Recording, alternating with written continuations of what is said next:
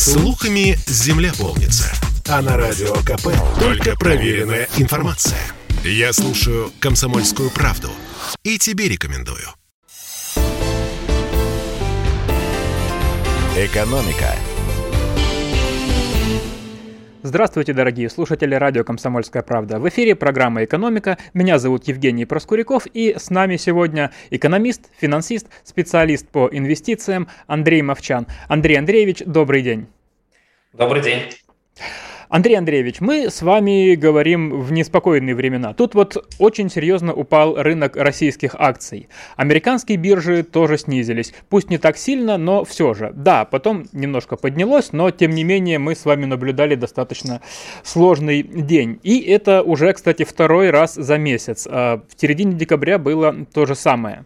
В Китае тоже серьезные проблемы уже давно, и многие об этом слышали, да, что на грани банкротства бродит крупнейший застройщик застройщик Evergrande.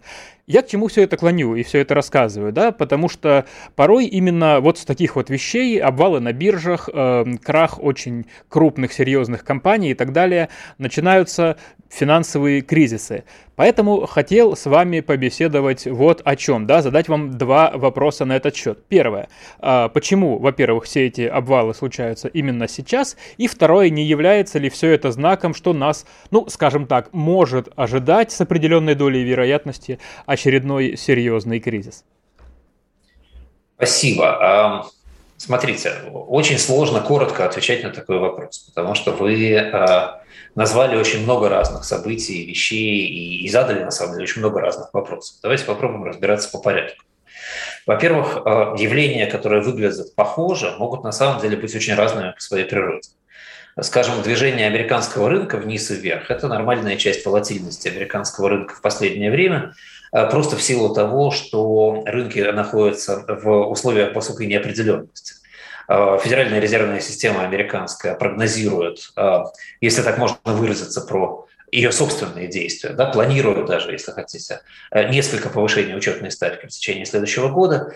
Все это происходит на фоне продолжающей расти инфляции в Соединенных Штатах Америки, и в данном случае инвесторы не очень понимают, что делать, они не очень понимают, как будет развиваться экономика в Америке и что будет с прибылями компании. Естественно, э, такой разнобой во мнениях разные прочтения ситуации вызывают движения разнонаправленные то в одну, то в другую сторону.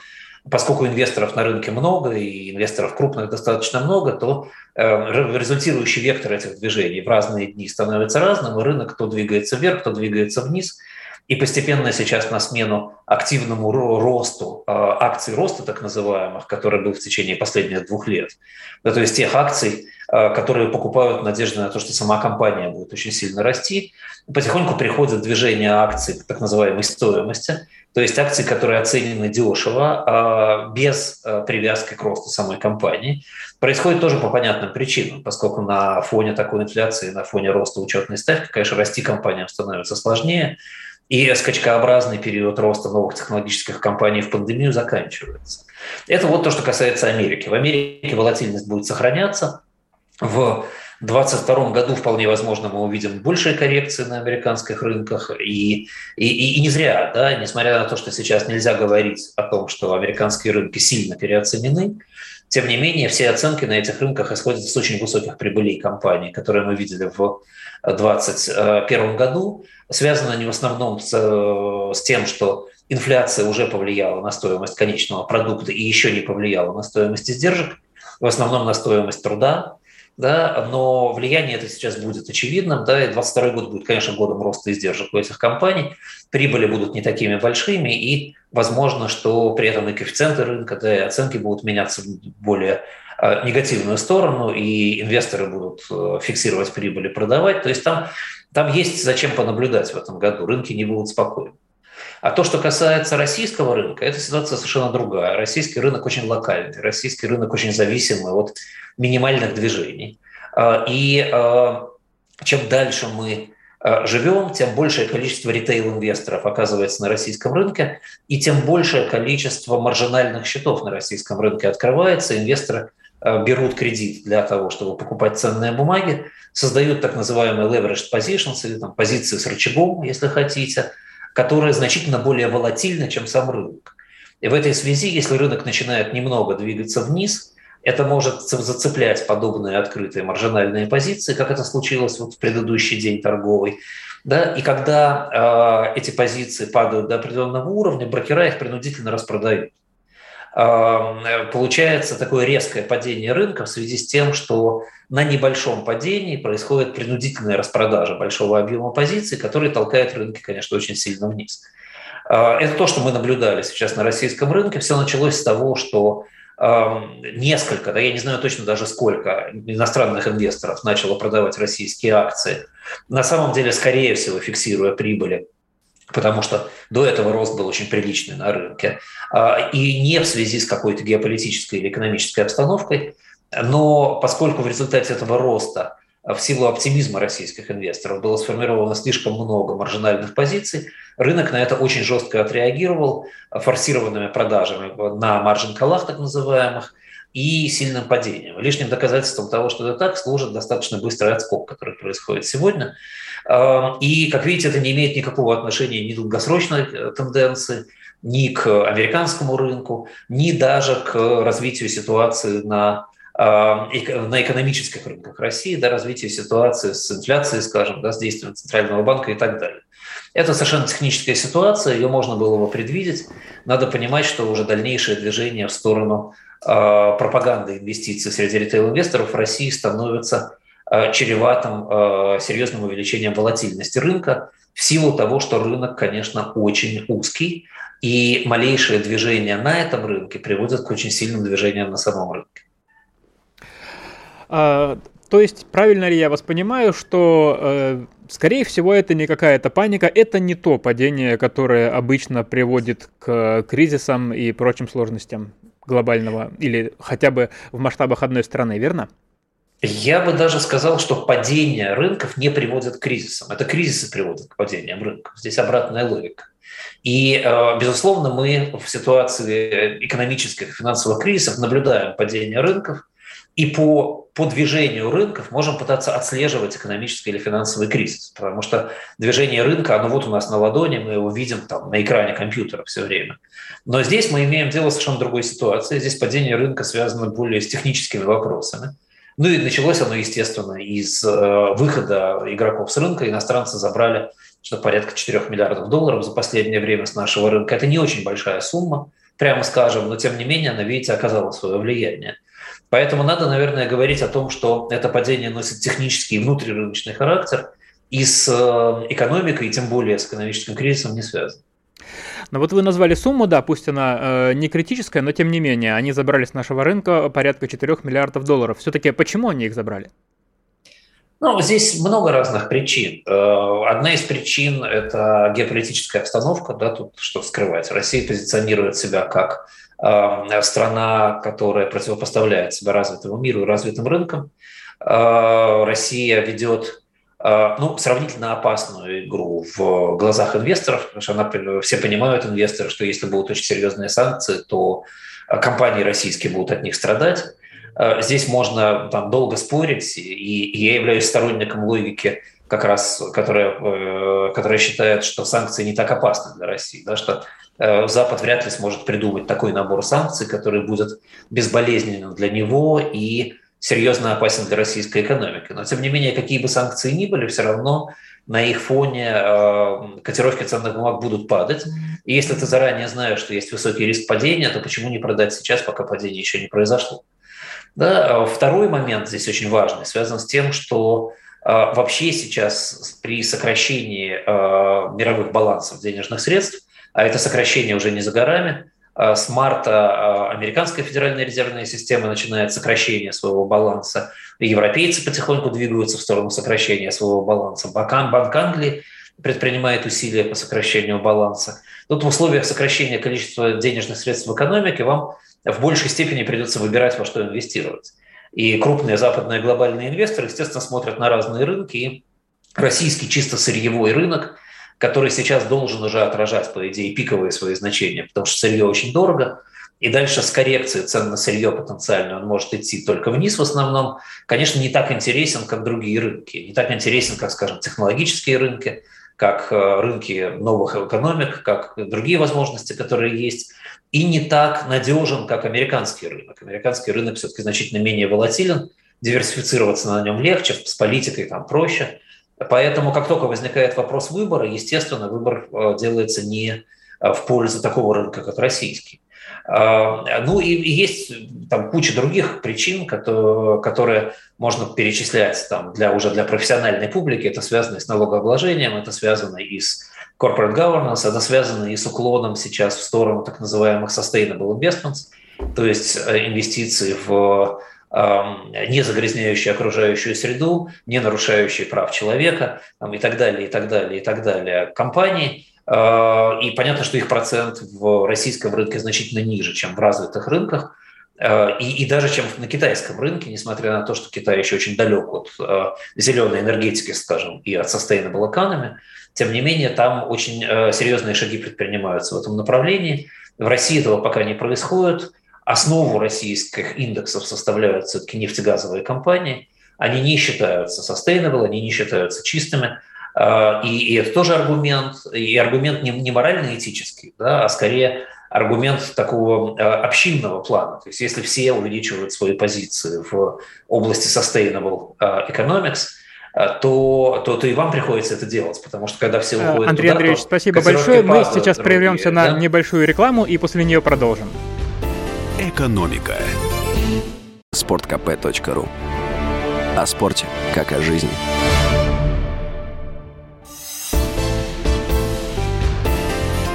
Экономика.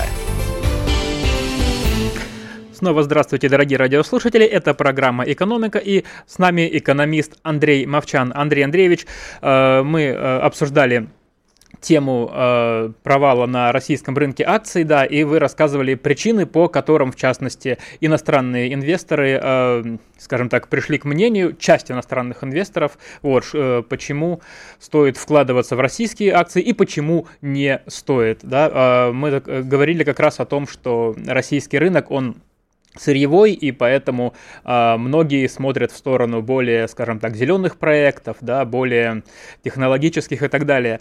На этом мы завершили. И вообще э, э, нашу часть до рекламы, вообще вот э, я хотел бы вот еще о чем поговорить, да, он, э, тема акций, это вообще инвестиции и так далее, это очень э, просто ужасно интересная тема, и вот нам очень повезло, что сегодня э, именно вы с вами, и я вот хотел с вами, скажем так, больше в эту тему углубиться. Э, Ваша фраза из первой части нашей передачи «Чем дольше мы живем, тем больше инвесторов на российском рынке». Имеются в виду обычные инвесторы, э, физические лица, простые россияне, да? Но еще не так давно э, вся эта тема акции, инвестиции, это было что-то такое, казалось бы, далекое от э, простого человека, вот. Но теперь появились доступные приложения, чуть ли не для детей, да? Инвестировать стало легче, власти поощряют это, дают налоговые вычеты, вот старушки уже не крестятся при слове инвестиции. Э, этим занимается все больше людей, и вот скажите, пожалуйста, ваше отношение к этому, да, к тому, что именно в России это явление становится все более массовым, все э, больше людей относятся к этому без опаски, втягиваются в него, э, в инвестирование вот именно в нашей стране. Ну, я немножко только, если можно, бы поправил, да, инвестирование в стране может иметь два смысла.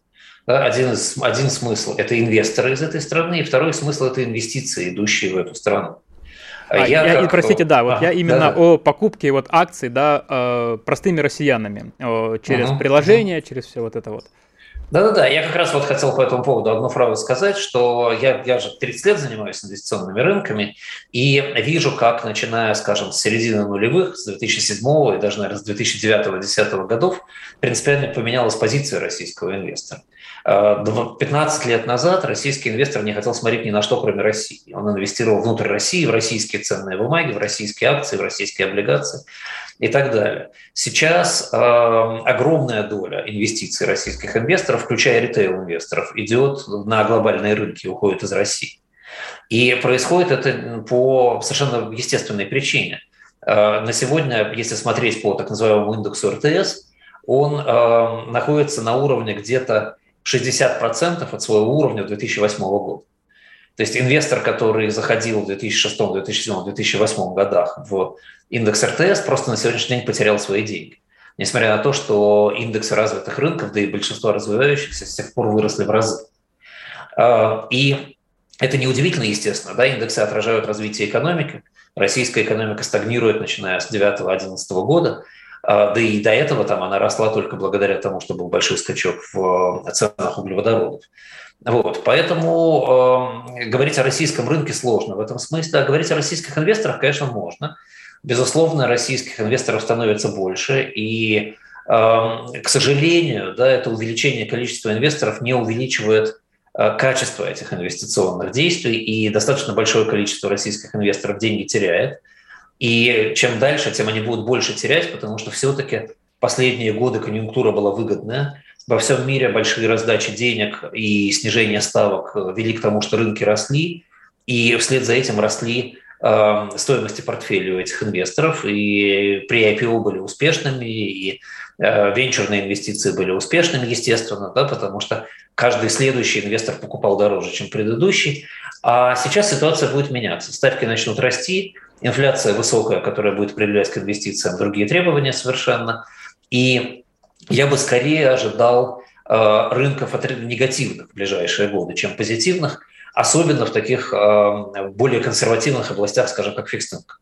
И, конечно, в таких областях, как, скажем, pre-IPO, в таких портфелях, как портфели дивидендных акций, там, там будут много своих проблем. Э, поэтому мы, скорее всего, увидим разочарование ритейл-инвесторов в рынках в ближайшие годы. А, и, возможно, и серьезные потери для них. Тут тоже надо понимать, что ЦБ, возможно, должен как-то обратить на это внимание и подумать, как, а, если не защитить, то, по крайней мере, предупредить инвесторов. Вы имеете в виду потери именно финансовые или отток с рынка? Ну, это, эти вещи очень связаны. Понимаете, когда ритейл-инвестор начинает терять деньги, он, как правило, пугается и с рынка уходит, а, поэтому он, как правило, продает дешево, а пока он развернется обратно, ему покажется, что рынок опять растет, рынок становится дорогим. Поэтому покупает он, как правило, дорого. Если посмотреть вообще на перетоки денег на мировых рынках, то основными донорами рынков являются ритейл-инвесторы, а, а основными получателями этих денег, основными зарабатывающими являются брокера и инсайдеры. И в данном случае, поскольку на российском рынке а, вообще достаточно непрозрачная картинка складывается. Здесь ситуация еще хуже, конечно, будет. И ритейл-инвесторы будут в среднем терять больше, чем это происходит на мировых рынках. Но вообще, если брать, да, такое понятие, как инвестор, оно все равно, ну, относительно новое для российского рынка, э, относительно, вот, и все, и поведение э, тоже достаточно новое. Вот э, хотелось бы взглянуть на это, скажем так, даже не побоюсь этого слова, в государственных масштабах, да, э, то, что больше людей начинают э, инвестировать, начинают покупать акции. То есть что это? Это хорошо это или плохо? Это формирование нормального состояния состоятельного среднего класса, вот, и появление какой-то новой прослойки людей, э, новые, новая психология, скажем так. Вот как бы вы могли это характеризовать? Я не думаю, что здесь можно напрямую связать э, поведенческий паттерн с э, изменением структуры общества, и особенно с появлением среднего класса.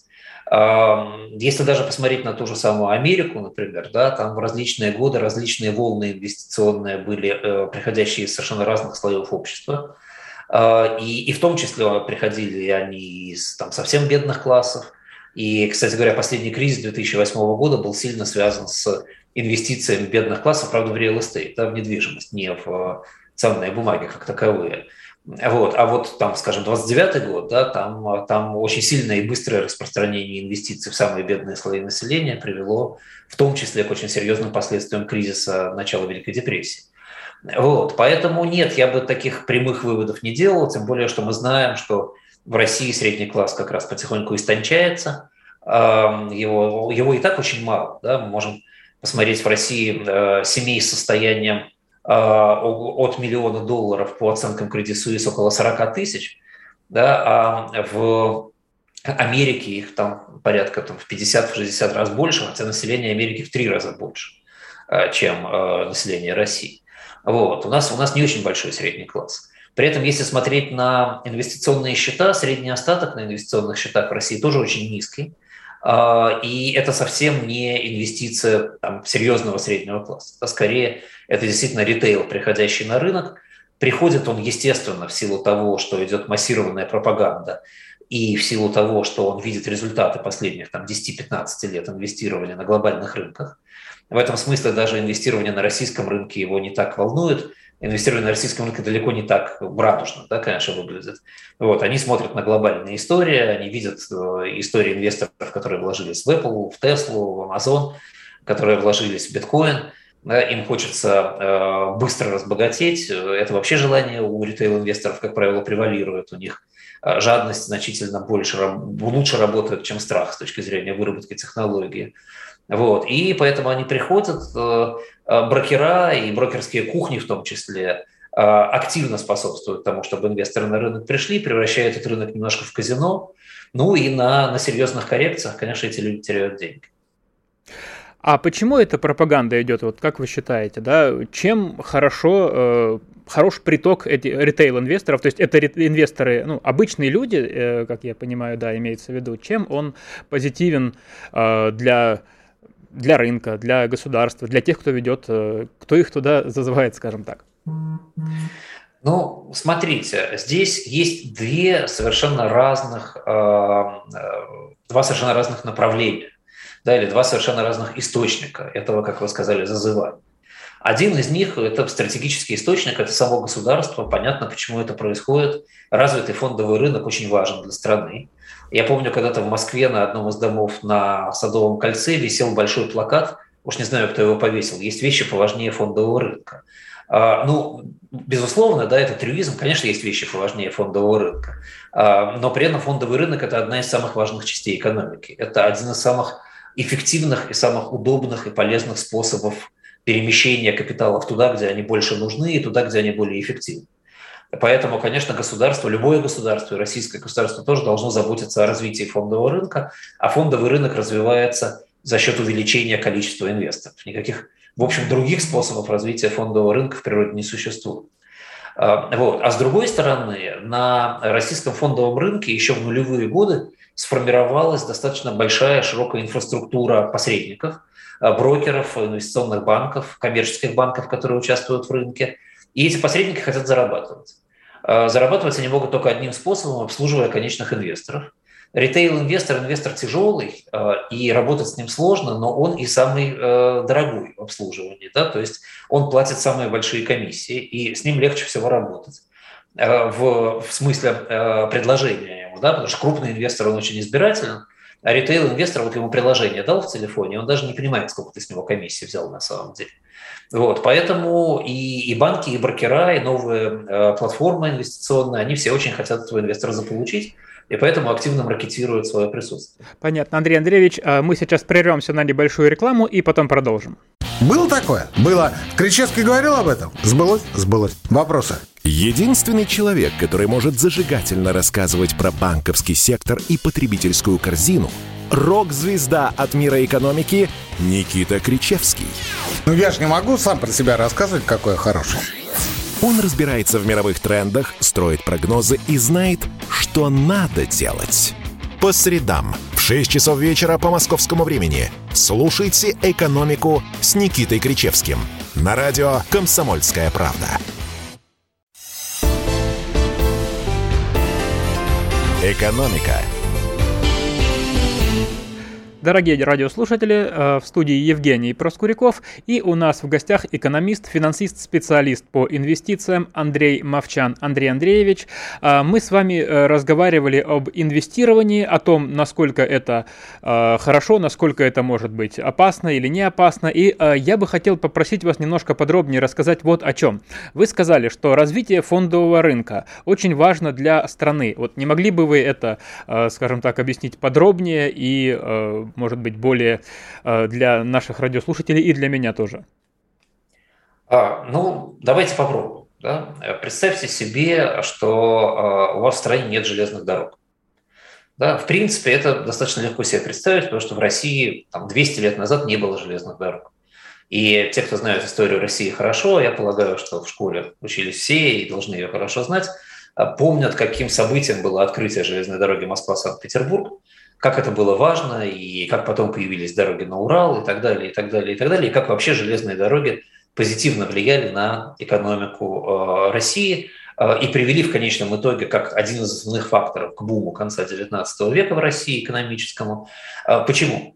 Потому что железные дороги были эффективным способом перемещения товаров из места их производства в место их потребления. Наиболее, намного более эффективным, чем обычные дороги. А, то же самое можно сказать про фондовый рынок. Фондовый рынок – это наиболее эффективный способ перемещения капитала из места, где он есть, в то место, где он необходим. А, фондовый рынок в данном случае служит а, ту же роль, которую железные дороги служили в XIX веке для европейских государств. По сравнению с частными сделками, по сравнению с поиском капитала для тех, кому этот капитал нужен, точечно, да, и, и с поиском теми, кто владеет капиталом, тех, кому капитал нужен, фондовый рынок представляет такие же возможности, как железная дорога по сравнению с телегами, перемещающимися по грунтовым дорогам Средней России. А, в странах, в которых а, нет развитого фондового рынка, страдают в том числе и от очень серьезной недоинвестируемости, потому что просто нет эффективных каналов, по которым эти инвестиции могут идти. Безусловно, существуют суррогатные э, способы, существуют, скажем, государственные централизованные инвестиции, плановые инвестиции, существует, безусловно, огромный пласт так называемого private equity private debt, э, существуют э, заместители в виде платформ отдельных инвестиционных, но все-таки централизованный фондовый рынок, на котором обращаются ценные бумаги, это устройство на порядок более эффективное, чем все остальные. Э, здесь э, всегда, конечно, надо задавать себе вопрос, там, а кому нужно активное развитие экономики страны, и там, нужно ли оно, и перевешивают ли плюсы фондового рынка его минусы, а минус фондового рынка для, в том числе для авторитарных, кстати, режимов в первую очередь, это, конечно, свобода движения капитала абсолютно, потому что фондовый рынок не существует там, где нет свободы движения капитала. Вот. Но так или иначе, при прочих равных, конечно, фондовый рынок играет роль главного драйвера в развитии экономики, а, значительно более важного драйвера и чем государственные политические решения, и чем а, законодательство, и чем а, наличие ресурсов, потому что через фондовый рынок ресурсы приходят даже из-за рубежа, и чем желание экономических субъектов, потому что экономические субъекты образуются тогда, когда есть предложение капитала свободного. И, наверное, весь огромный успех западного мира в 20 веке, во второй половине, особенно 20 века экономический, эм, в основном, конечно, надо атрибутировать к развитию фондовых рынков. Ну, то есть это можно рассматривать тогда, я так понимаю, как вариант развития гражданского общества. Мы участвуем в движении этого капитала, да, мы участвуем сами в развитии, если вы говорите, что это даже более важно, чем а, принятие каких-то государственных властных решений, вот, то мы в нем и как раз и участвуем таким образом пытаясь... Я, я, да, я был бы осторожен с термином гражданское общество в данном случае, в, то, в первую очередь, например, потому что термин гражданское общество очень национален, да, есть вот в России некое общество, да, есть вот в Великобритании, где живу, некоторое общество, а фондовые рынки, они по своей природе очень сильно интернациональны. Э, я уже говорил о том, что российские инвесторы очень много инвестируют за рубеж сейчас – Э, инвесторы из развитых стран инвестируют за рубеж еще больше в процентном отношении. Это огромные потоки. Э, и если, там, скажем, какие-то действия социальные вы совершаете внутри своего общества, внутри своей страны, например, э, гражданин России не может пойти проголосовать на выборах в парламент Великобритании, да, то проголосовать за американскую компанию своими деньгами вы можете в любой момент, купив ее акцию, там, скажем, того же Амазона, Фейсбука или Теслы, да, и никто вас не может остановить, кроме какого-нибудь государственного э, рестриктивного декрета, который запрещает движение капитала. Но запрет на движение капитала – это крах фондового рынка в любом случае. Вот. Поэтому здесь я бы сказал, что это следующий этап, это следующий шаг, это более развитое пространство. Да, э, фондовые рынки – это вещь более ценная для будущего развития человечества, чем, чем даже локальное гражданское общество. Но, а, получается, поддерживая таким образом движение капитала, да, э, развивая его, мы, это один из источников экономического роста, да, то есть таким образом мы влияем на экономический рост и в конечном итоге на свое благосостояние. Безусловно, один из главных источников экономического роста. А, да, вот экономического роста, ну вот слово рост, оно такое переводит меня к такому вопросу, что вот посоветуйте, пожалуйста, да, в таком случае, какой совет вы бы дали инвесторам а, для того, чтобы они не теряли деньги, не уходили в минус, а, чтобы для того, чтобы, в общем, инвестировали удачно, чтобы инвестиции становились удачными? Ну, вы понимаете, инвестиционные рынки вообще да, это зона действий э, очень крупных, очень серьезных, очень профессиональных игроков, которые хотят зарабатывать деньги. Э, и когда э, российский, не только российский, да, какой угодно, небольшой инвестор, который занят, вообще говоря, другими делами, в свободное время приходит на этот рынок, э, ему приходится сталкиваться с значительно более хорошо подготовленными, экипированными и мотивированными игроками. И если только рынок не предлагает лавинообразное обогащение для всех, как было в связи с раздачами денег в последнее время, то, конечно, крупные и серьезные профессиональные инвесторы начинают естественно играть. Они не могут просто иначе никак себя вести, играть против менее профессиональных, и менее профессиональные начинают в среднем терять деньги. И в этом смысле я российским инвесторам прежде всего предложил бы быть осторожными и понимать, что инвестирование на конкурентных рынках вещь не менее сложная, чем, скажем, управлять самолетом. Да, и вы же не можете прийти в свободное время просто управлять самолетом, да, потому что вы решили, что у вас есть лишний самолет. Да, вы можете разбиться. Так, так же и здесь. Вы не можете просто прийти на рынок и решить, что вы можете просто купить э, ценных бумаг и будете зарабатывать. Вы будете зарабатывать, пока рынок вам позволяет, но он позволяет тогда всем зарабатывать. Как только рынок перестанет позволять всем, вы первые, кто будет терять деньги. И в этих условиях прежде всего важно, конечно, не делать маржинальных позиций. Вот то, что произошло вчера, как я уже говорил, это следствие маржинальных позиций. Да, Андрей, не брать простите, кредита. Э, извините, что да. Э, прерву вас, чтобы далеко просто не отходить, да. А поясните, пожалуйста, для простого человека, что значит не делать маржинальных позиций? Это значит не брать кредит на покупку ценных бумаг. В принципе, э, сейчас платформы и брокера представляют вам возможность купить ценные бумаги, взять под них кредит, купить еще ценных бумаг – и так далее. То есть на, условно говоря, 100 долларов, вложенных вам в ценные бумаги, вы можете получить позицию величиной аж даже и в 1000 долларов в каких-то случаях. Но тогда изменение позиции в цене на 10% будет изменением ваших, ваших денег на 100%. Да? То есть э, если, как бы, если позиция вырастет на 10%, она станет 1100 долларов, а у вас станет 200 долларов, да, поскольку заняли вы 900, а если позиция упадет в цене до 900 долларов на 10%, то вы потеряете все ваши деньги. Риски очень сильно вырастают. И вот таких вещей делать я не советую, особенно сейчас, когда рынки становятся более волатильными, менее предсказуемыми и менее хорошими для инвесторов.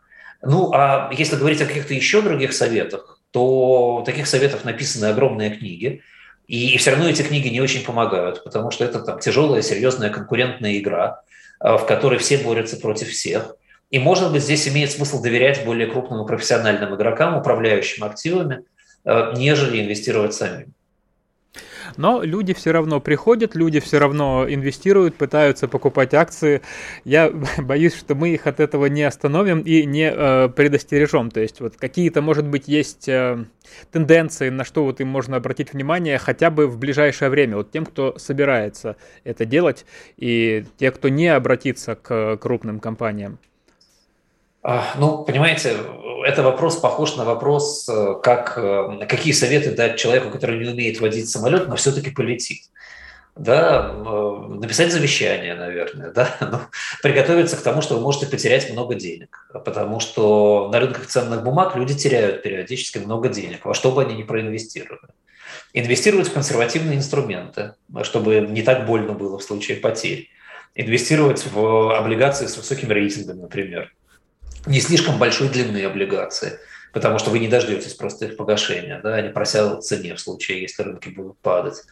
А, инвестировать только в акции очень серьезных, крупных, понятных, известных компаний, про которые вы можете в разных источниках прочесть, что эти акции не переоценены, а, про которые есть серьезное ощущение, что эти компании хорошо и быстро развиваются.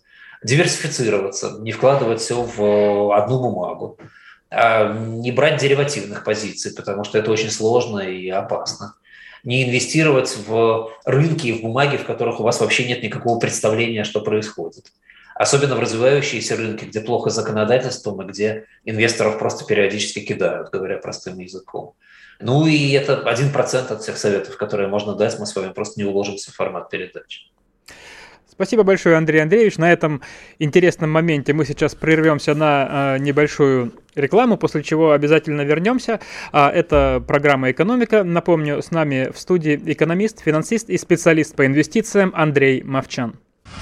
Каждый мужчина должен построить дом, вырастить сына и настроить приемник на Радио КП. Я слушаю Радио КП и тебе рекомендую. «Экономика» Дорогие радиослушатели, э, с вами программа «Экономика». Меня зовут Евгений Проскуряков, и с нами в студии экономист, финансист, специалист по инвестициям Андрей Мовчан. Андрей Андреевич, э, как вы сказали, вы с нами э, на связи из Лондона. Да, это так. У вас там вообще-то растут цены, как я сегодня вычитал. Годовая инфляция в Великобритании, опять же, как я вычитал сегодня, составляет 5,4%. Это антирекорд, чуть не сказал рекорд, за 30 лет. В Германии похожая цифра, 5,4%, 3 десятых, вернее, да. А, это тоже рекорд за 30 лет. В США инфляция 7%, это максимум за 40 лет. Вот эти все сведения, они буквально сегодня, вчера поступают, да. В России, как мы уже э, знаем, э, с прошлой недели Росстат подвел итоги, 8,4% составила годовая инфляция. Это не рекорд, но это больше, чем в каждой из этих стран. Андрей Андреевич, в связи с этим у меня есть два вопроса. Первый. А, объясните, пожалуйста, все-таки, а, почему во всем мире цены ставят такие антирекорды? Дело же не только в вертолетных деньгах, о которых мы часто слышим, а, которые подстегивают потребление и так далее. Какие причины? Дело вообще не в вертолетных деньгах. Если бы дело было в вертолетных деньгах, то мы бы увидели инфляцию значительно раньше. Мы бы ее увидели после восьмого года в период с 8 года по 20, когда денег роздано было очень много, а, в общем, столько же, да, больше в Америке, чем в ковидные времена, а, и деньги раздавались при полностью функционирующей экономике. То есть они были дополнительными для а, экономики, а не заместительными, как это было в 2020 году, когда они раздавались вместо остановившихся денег. Вообще современная экономическая наука полагает, что простая раздача денег при удовлетворенном спросе, при монетизированном спросе инфляцию не меняет. Если э, потребители потребляют уже столько, сколько хотят, если спрос в целом удовлетворен, то когда вы раздаете сверху деньги, они идут в сбережения и вызывают инфляцию стоимости активов, а не инфляцию стоимости товаров и услуг. А, и это то, что мы наблюдали вот в последние 10 лет. А, инфляция, которая происходит сейчас, связана с большими проблемами в поставках товаров.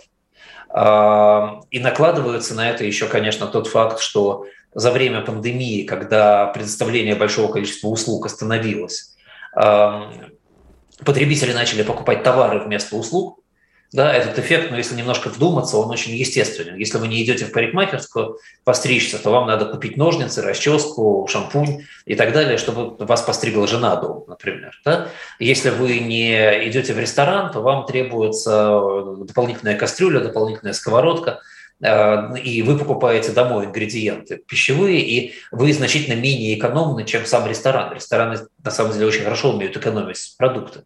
Поэтому общее потребление товаров в связи с этим росло, а, общий спрос на товары рос, а поставки резко падали из-за того, что рвались цепочки поставок а, из-за локдаунов, из-за эпидемии, из-за невыходов на работу и так далее, и так далее, и так далее.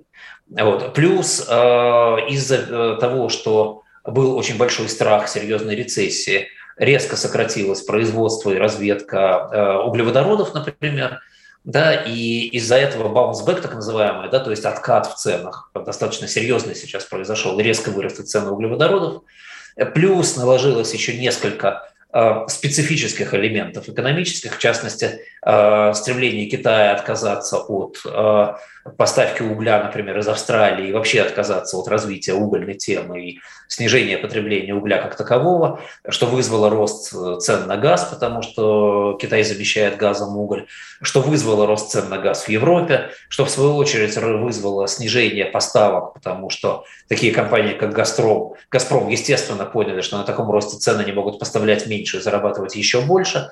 Вот, и так далее. Да? То есть мы имеем э, полномасштабный, разнонаправленный кризис и производства, и поставок, э, который, естественно, привел к тому, что возникли дефициты, а дефициты привели к росту цен. Причем этот рост цен стал передаваться по цепочке от э, сырья, от там, стоимости транспортировки, внутрь стоимости конечных товаров и на конечного потребителя.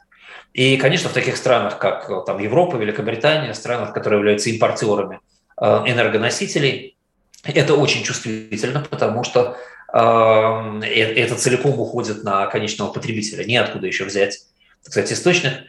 И в отличие от, скажем, России или Америки, где все-таки энергия производится внутри, невозможно балансировать этот рынок никак.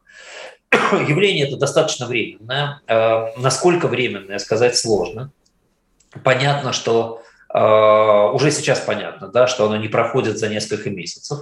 Мы продолжаем видеть инфляцию, несмотря на то, что цепочки поставок более-менее восстановились уже полгода как.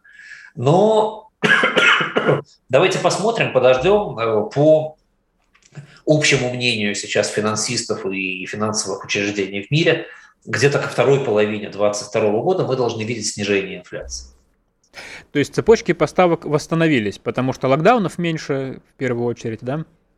Цепочки поставок более-менее восстановились. Понятно, что в каких-то местах это не так. Эм, где-то долгосрочные эффекты продолжают работать. Какие-то компании просто сократили производство, например, как производители чипов или производители автомашин, видя, что они могут больше заработать на меньшем объеме производства. И этот эффект будет присутствовать еще пока в экономике, но в целом вот на, там, на вторую половину января 2022 года действительно можно говорить о том, что в основном эти цепочки восстанавливаются. Еще осталась проблема, конечно, с трудовыми ресурсами. А, выплаты ковидные достаточно сильно повлияли на принятие решений о устройстве на работу в развитых странах. Желание работать у людей меньше, многие живут пока что на те выплаты, которые были сделаны.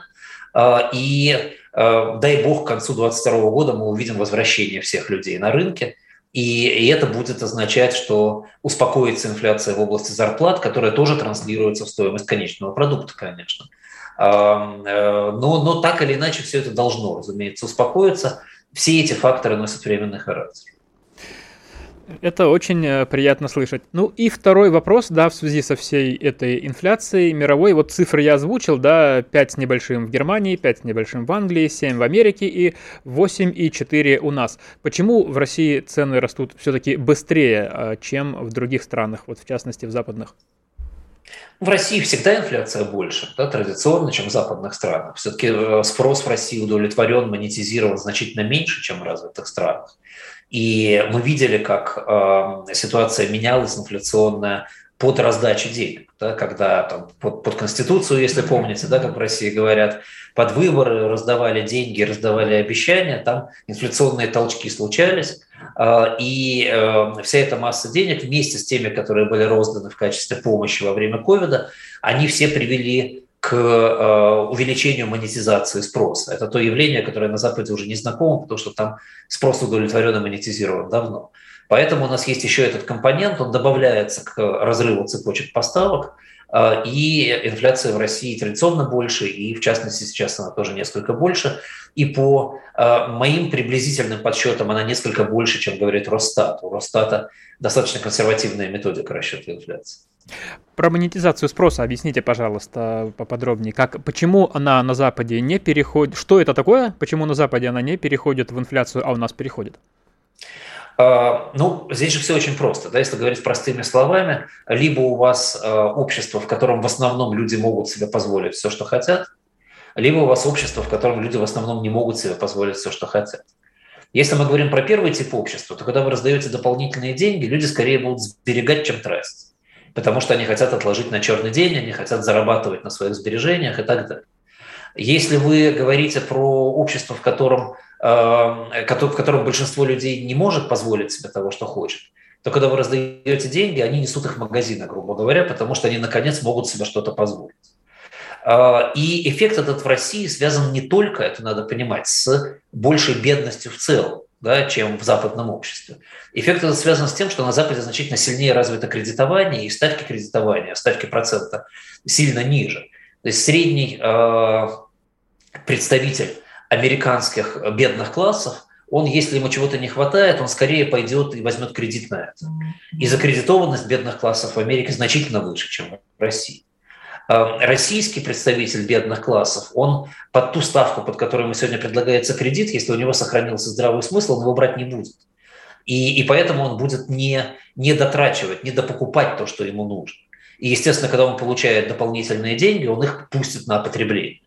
А в Америке дополнительные деньги розданы уже в кредит. И если представитель низших классов или там более бедных классов, скажем вежливо, да, получает дополнительные деньги, то он скорее сейчас пойдет и отнесет их на фондовый рынок, либо погасит часть ипотеки. А, и, и разница вот в этом состоит. Ясно. И Андрей Андреевич, в связи с этим, а, вот по России у вас какой а, прогноз по инфляции в России? Вы сказали, что на Западе она приостановится, скажем так, аккуратно, да, возможно, а, во второй половине нынешнего года. Что будет у нас? Сложно строить прогнозы, потому что они сильно связаны с монетарной политикой. Пока Центральный банк проводит достаточно жесткую монетарную политику, видите, разница между Эм, инфляции ставкой Центрального банка практически отсутствует. Да? Но ведь на Западе она тоже практически отсутствовала до 2021 года. Да, это сейчас там такой большой разрыв появился. Вот. Поэтому ничего, скажем, ничего, ничего супер жесткого в этой политике нет. Если Центральный банк будет продолжать увеличивать ставку, а правительство не будет раздавать деньги населению, то инфляция успокоится тоже достаточно быстро, скажем, к концу 2022 года. А, если политика будет более мягкой, то, в принципе, мы можем вступить в долгосрочный период высокой инфляции, как это было в России там, 20 лет назад, 15 лет назад, на фоне даже экономического роста. Инфляция все равно была высокой однозначной. Да? Я думаю, что вы помните и 6, и 7, и 8 процентов даже в благополучные годы. Конечно, помню. Да, Поэтому, Андрей Андреевич, да, э, простите, наша передача да, подходит к концу. Спасибо. Как я понимаю, Центробанк продолжает такую политику, и значит, она, скорее всего, успокоится к концу года. Экономика.